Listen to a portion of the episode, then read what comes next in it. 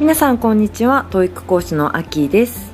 2023年12月31日、えー、今年も最後となりましたが皆さんいかがお過ごしでしょうか、えー、ゆっくりされている方も多いと思うので、えー、ぜひですねこちらの放送お家でゆっくり 聞いていただけると嬉しいなと思って放送しております。えー、今日のテーマはですねチャンスをつかむにはという話をしていきたいと思います。あの皆さんお笑いは好きですか？m 1は見ましたでしょうか？え私はですねお笑いがすごい好きなんですね。なので今年の m 1も見ました。はいすごい面白かったですね。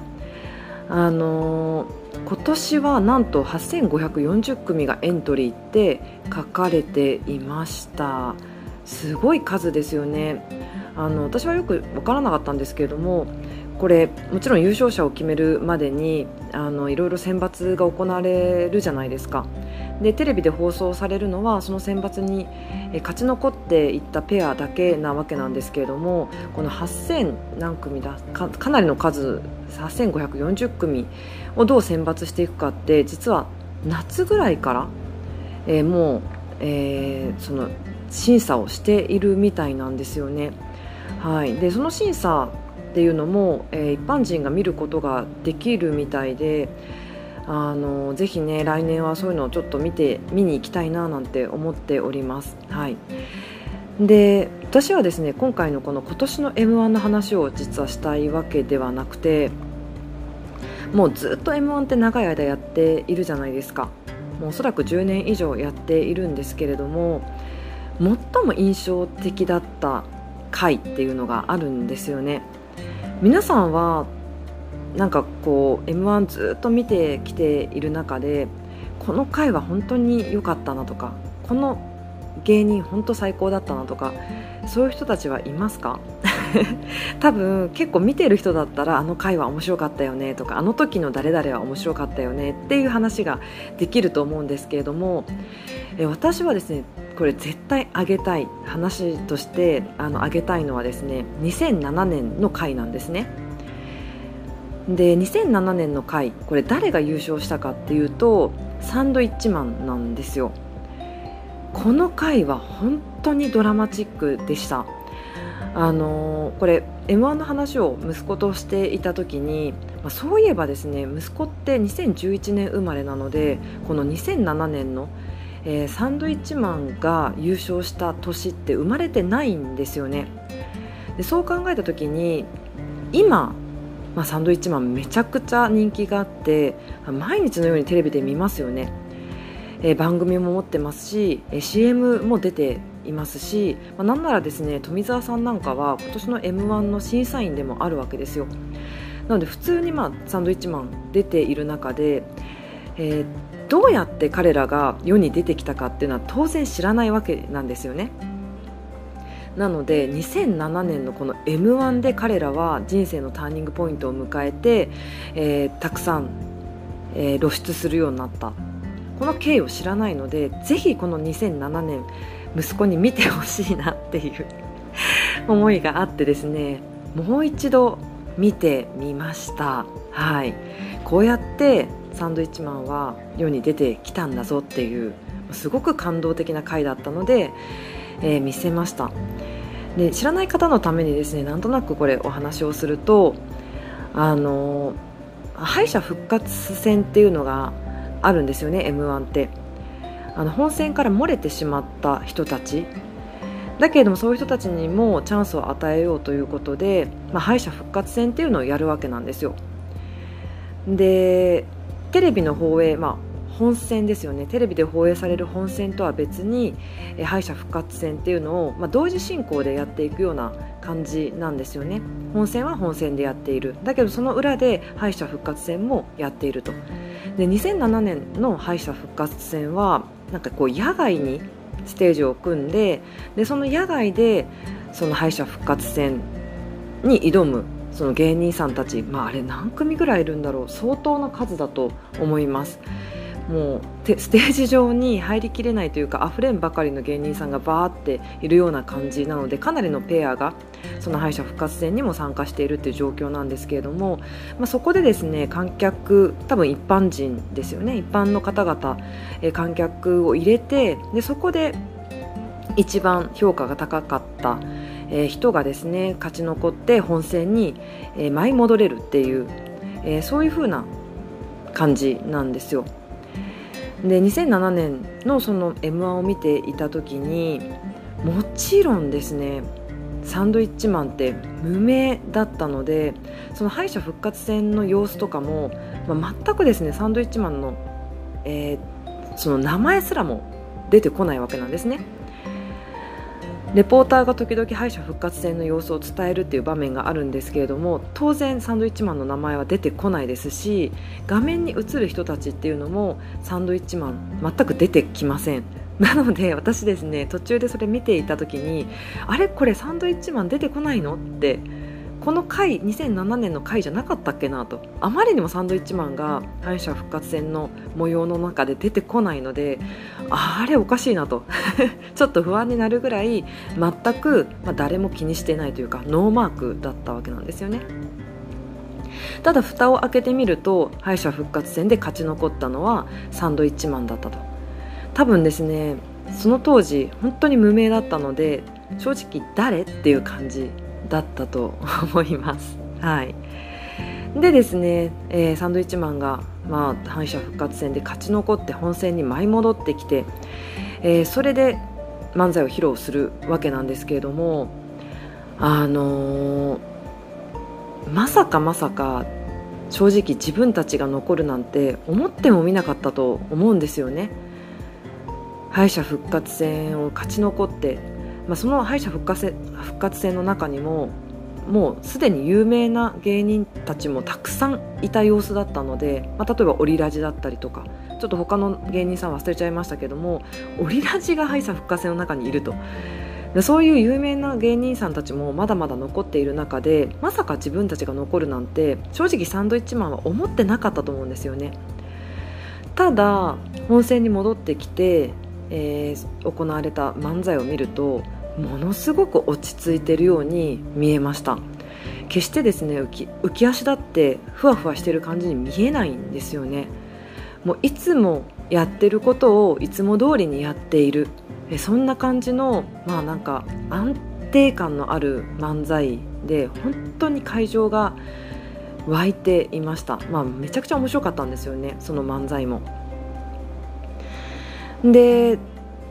1回目勝ち残ってそして2回目、えー、ですね決勝戦になったわけなんですけれども決勝戦はトータルトータルテンボスとキングコングとそしてサンドイッチマンっていうこの3組が残ってで、えー、その時にやった漫才っていうのがピザのデリバリーなんですよね。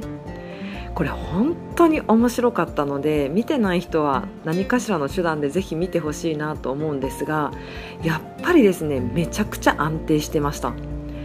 あの何て言うんでしょうね。こう敗者復活戦から勝ち上がってきてどうしようどうしようっていう慌てふためいてる感じとかそんなのは全然ないわけですよ。いつも通りのことを本当にいつも通りちゃんとこなしている順番通りやっているっていう感じ。でただですねこのピザのデリバリーのコントなんですけれどもあのー、いろいろ見てみるとなんとですねこのコントの中で数秒伊達さんがセリフを忘れてしまうセリフが飛んでいる場面があるらしいです。あのそれは伊達さんと、え富澤さん、え実際にお互いに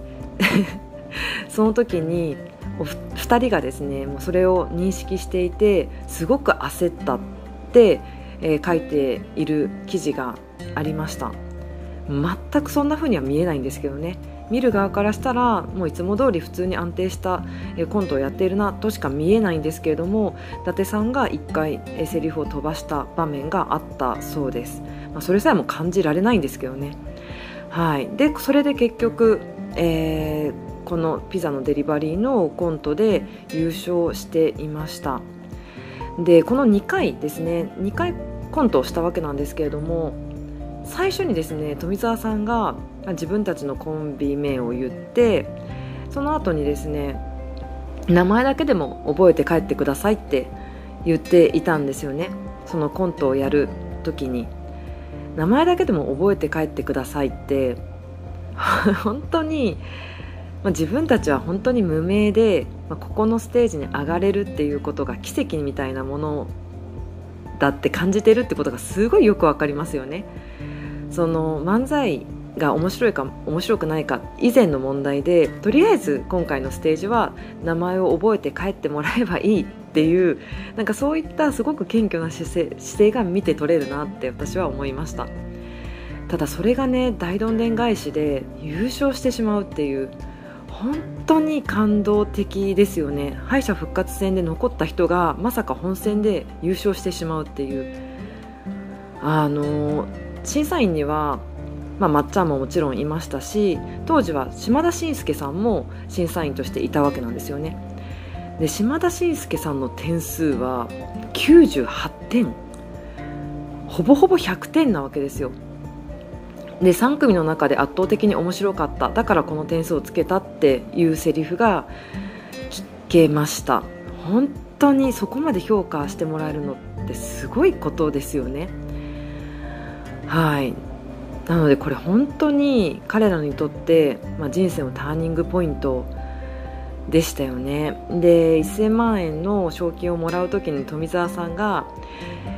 まだ2人でアパートで住んでいるんですと。なのでこれを機に一緒に引っ越しますっていう風に言っていたんですけれどもなんかすごい感動しますよね。おそらく今までまあ大変なこともねあったと思うんですよね。全然、えー、やってもやっても売れずに、えー、名前を知ってもらうこともなくあのー、ちょっとしたイベントに出るぐらいで全然テレビとかにも出てこれなかったわけじゃないですか。でそれでも一緒にアパートに住みながら、えー、試行錯誤しながらネタを考えそれでやっと大きなチャンスをつかんで、え、世に出ていったっていう。これは本当にサクセスストーリーだなと。もう2007年サンドイッチマンこの回は絶対忘れられない 回ですよね。はい、なので息子に見せて一緒にまた感動していったわけなんですけれども。でもこれを見ているとですねやっぱりチャンスが巡ってきた時にそれをつかめるかどうかってものすごく大事なんだなと。よく言うのは、まあ、チャンスの神チャンスの神様は前髪しかない。なので、えー、チャンスが来た時にはその前髪をしっかりつかめと。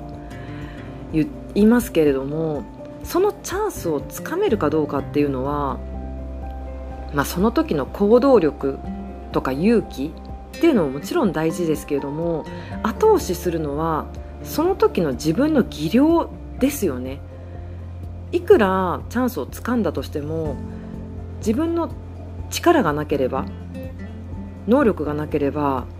そのチャンスって活かせないわけなのでそこでやっぱり決め手となるのは自分の持っている能力技量なんだなと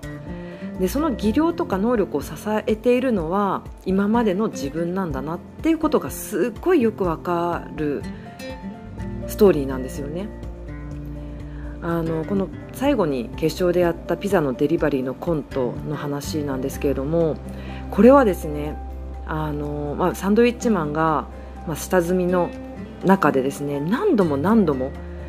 えー、営業先だとか稽古だとかもう100回を超えるほどやっていたコントだそうです。でその100回を超えるコントの中でも、まあ、確実に毎回受けていたと。どこに行っても必ず受けるネタだったのと。えー、オーディションとか何かやるときにもこのネタを持っていけば必ずオーディションに受かっていた、えー、そういったことがあってこの今回決勝ではこのピザのデリバリーのコントをしたそうなんですけれどもやっぱりですねチャンスをつかめたのはこの経験があったからこそですよね。今まで何百回とねあのコントやってきたと思うんですけれどもそれを一つ一つ丁寧にやってきたからこそこの決勝で評価されているわけじゃないですか。